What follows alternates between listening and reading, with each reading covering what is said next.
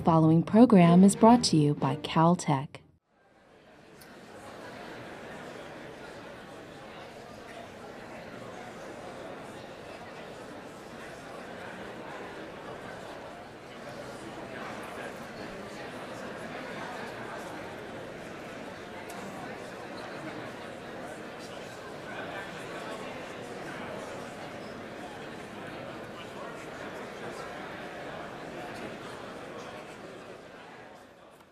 Our next speaker is uh, Natalie Batalha.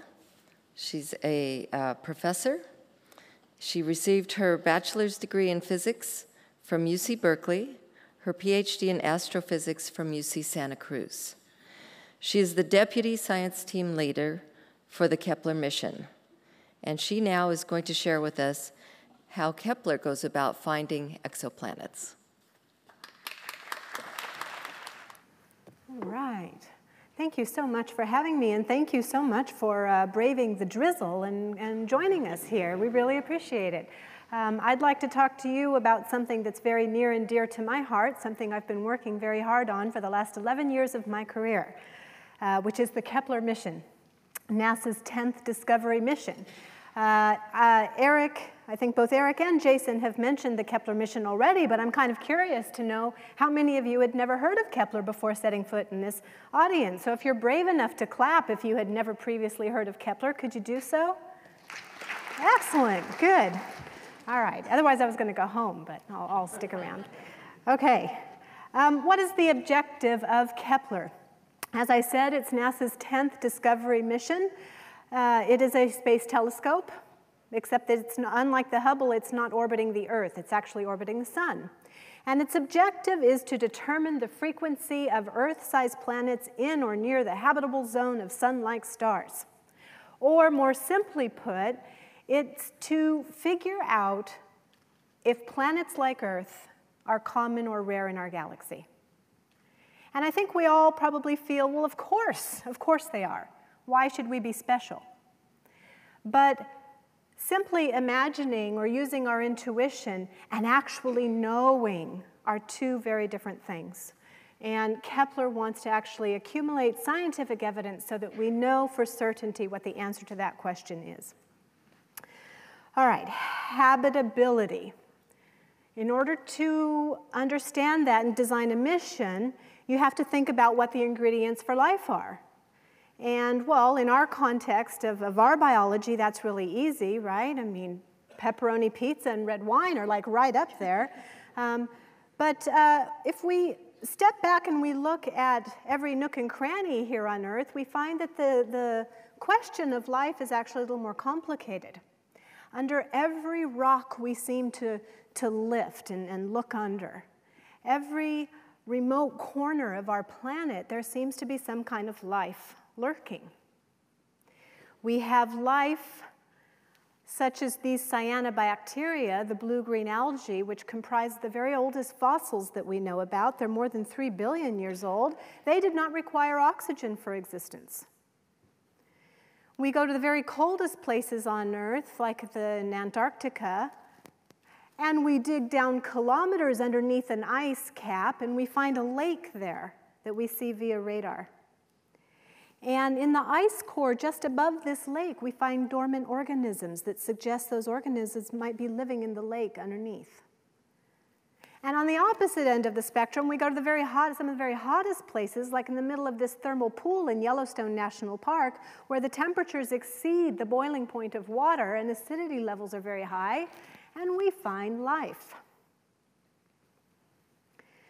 So as diverse as these organisms are, the one thing that they all have in common, no matter where on the tree of life they reside, is that they are carbon based. And that's probably not a coincidence. Carbon has very special properties. And we know that organic chemistry or carbon based chemistry requires, as the solvent for facilitating chemical reactions, water. Water is that solvent. So it seems to be that water is the common thread.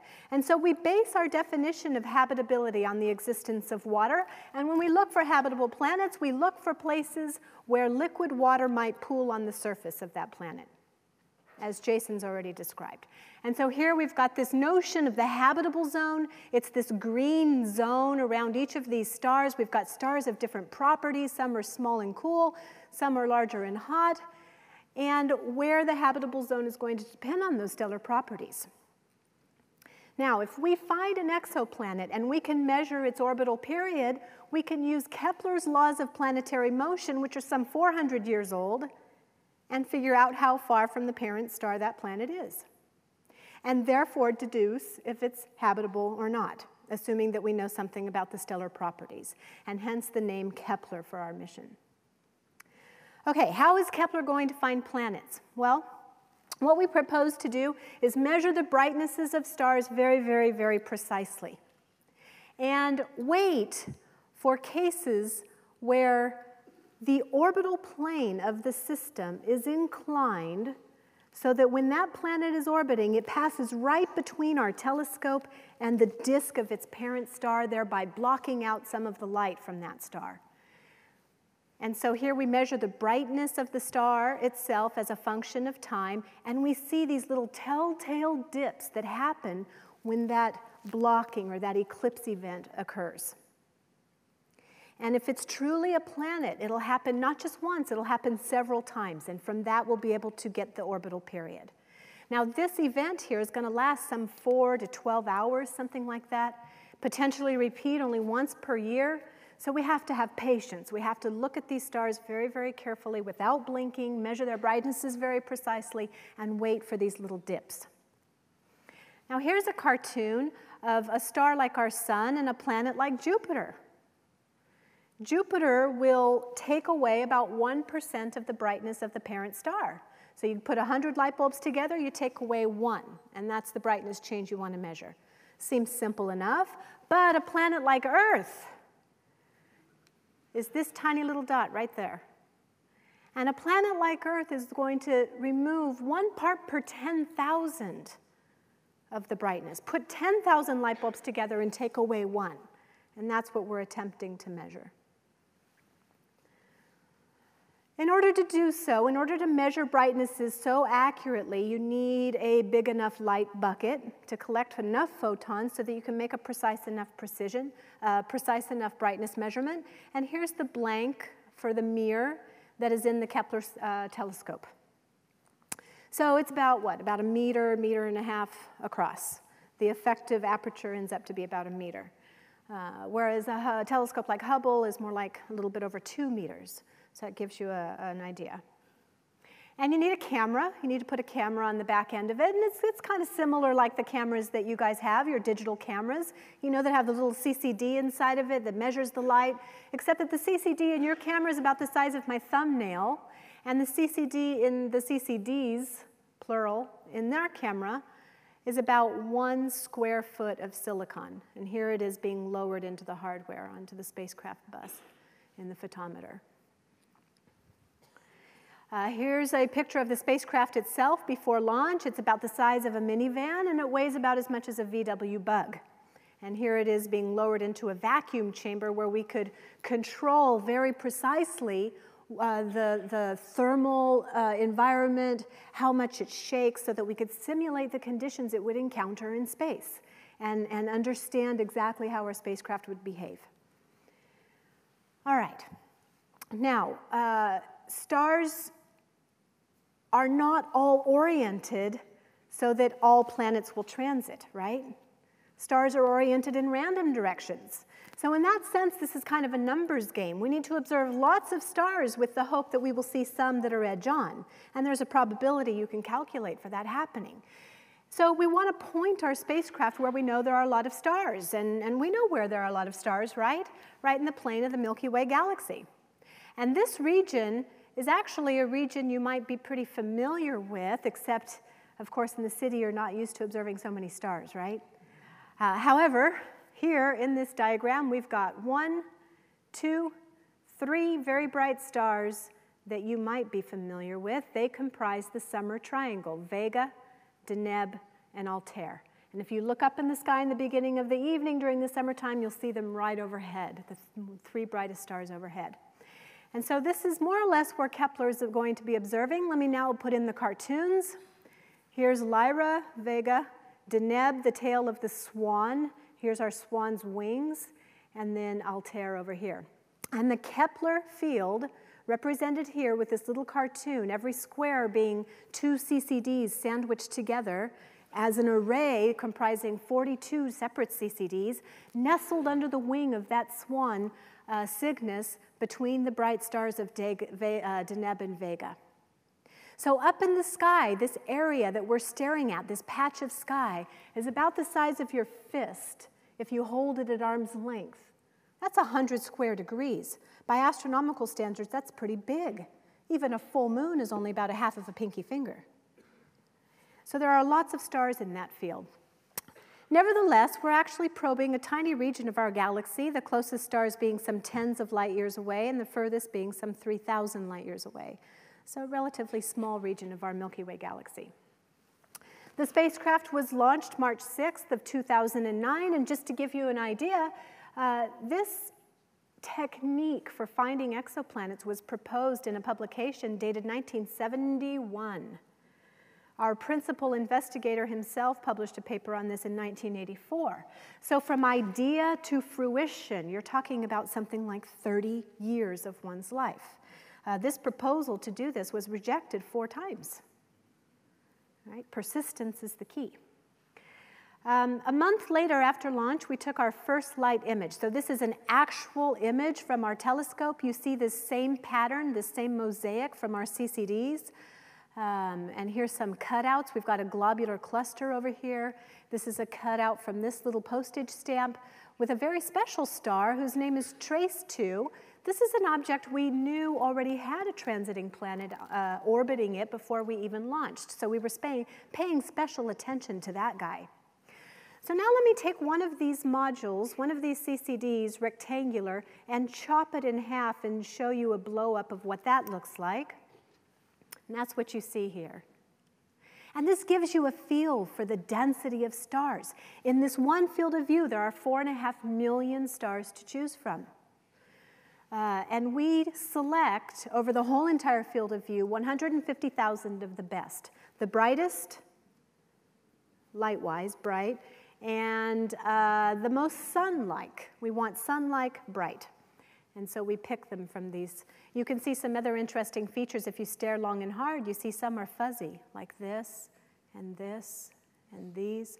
Those are actually galaxies outside the Milky Way that we're imaging here. Okay, well, let's look at some actual data. Let's go back to TrES two.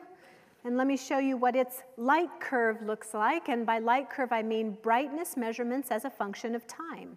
And every point on here is a, is a measurement of brightness as taken by a, a modest ground-based telescope that discovered this object. And so this jitter that you see, this up and down, is, is not real. It's not intrinsic to the star. That's noise. It's kind of like trying to measure the distance between San Francisco and New York with a, with a 12-inch ruler. And this is what it looks like with GPS. All right, so that's Kepler data, where the error bars, the noise, they're actually smaller than the size of the symbol that we've used to plot this data.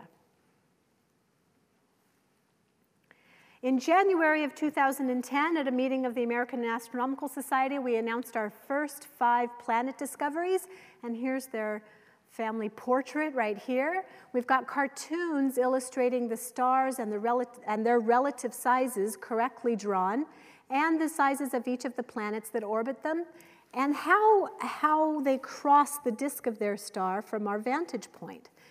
And down below them, we've got the light curves. And you can see when the planet to star ratio uh, is larger, then you block out more light right? This is a relatively large planet, so you've got a deep transit. Whereas this little guy, about the size of a Neptune, has a very shallow transit.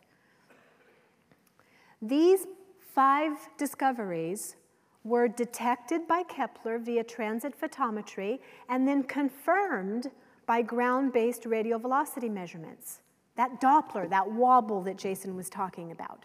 And this is a very powerful thing to do because transit photometry tells you how big the planet is in size, in radius.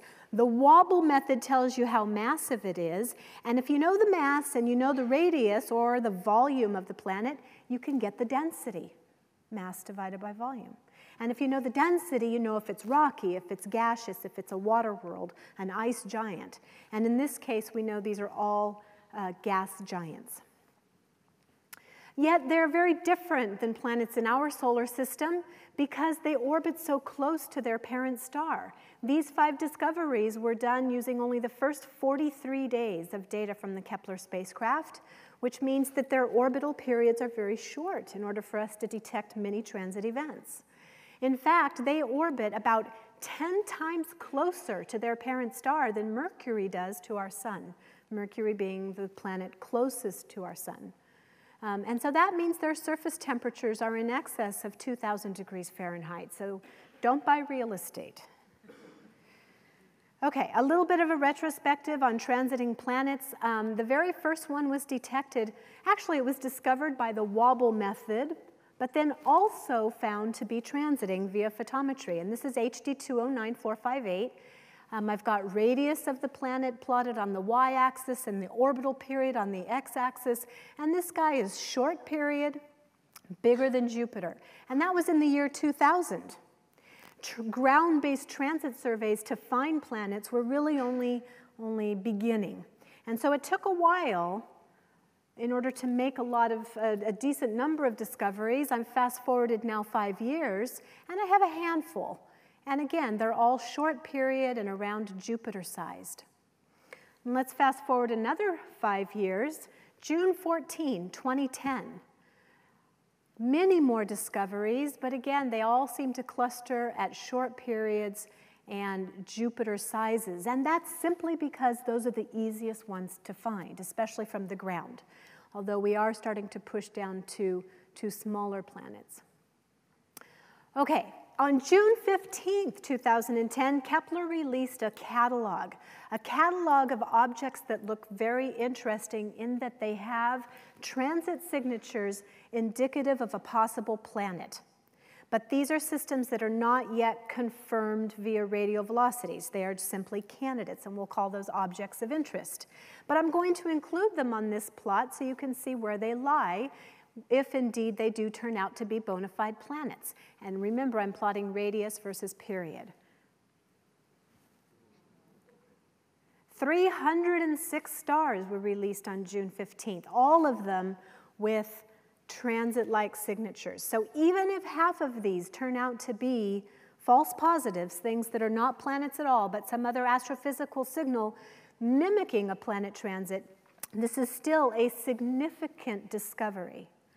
And what's very interesting about this result is that the majority of the Kepler objects in this catalog are Neptune-sized and smaller, and at longer periods even though we're still using only the first 43 days of data. Um, as Eric pointed out, in uh, late August of this year, uh, Kepler announced another system, Kepler 9, B and C. Two planets, both transiting and orbiting the same star. Uh, confirmed in that we now know their masses and their sizes and hence their densities, and they are both very similar to Saturn, Saturn-sized objects, both in size and density. Uh, there was a serendipitous discovery, though, that was made on, about this uh, in this same system. As we started looking at it more closely, we found a very, very shallow transit event at a much shorter period, I think something like 1.6 days. And if this is confirmed, this will end up to be the smallest planet that Kepler has found so far at just one and a half times the radius of the Earth. So here is a figure that you've seen already. It puts the Kepler planets that have been confirmed so far into the context of the other planets with regards to mass and density. Um, again, you get density if you can confirm the planet.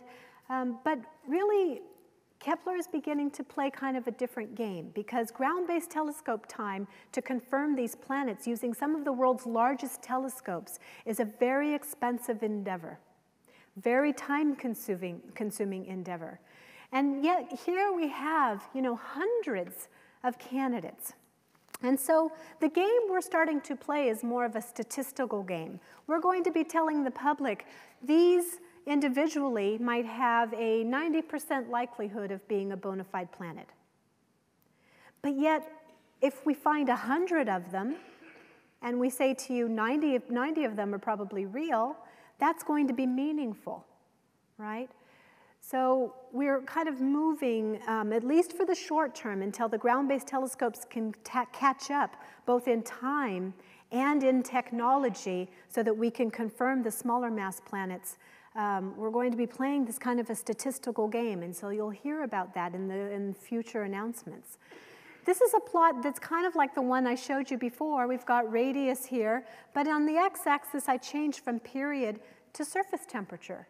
Remember with the period, you can get the, the distance from the star, and then you can estimate what the temperature is on its surface. And I put this to show, you know, that this really compelling region is down here this would be the habitable zone, or at least the region where you've got um, liquid water between 273 and 373 centigrade.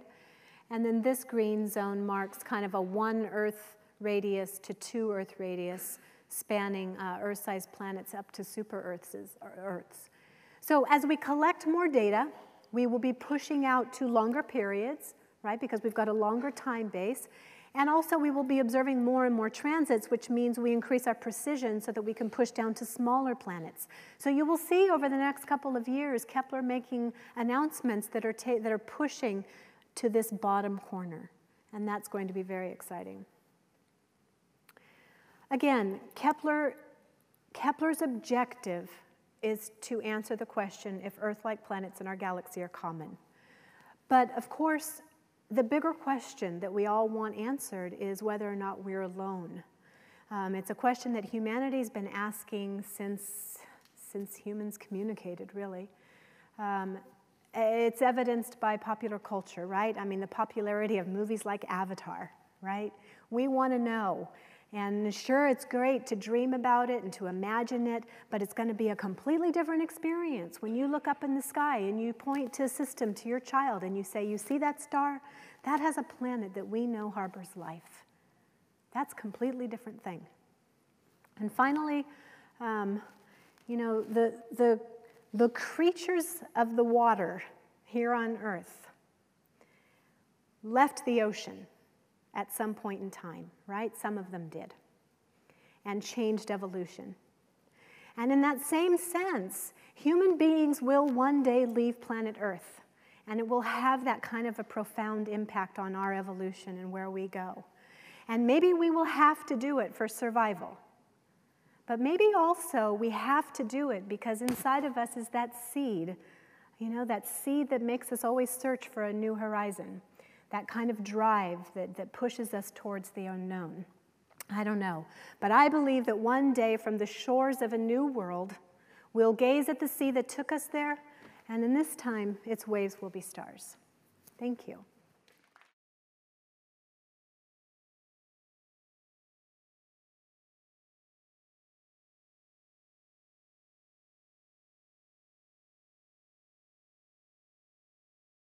This program is brought to you by Caltech.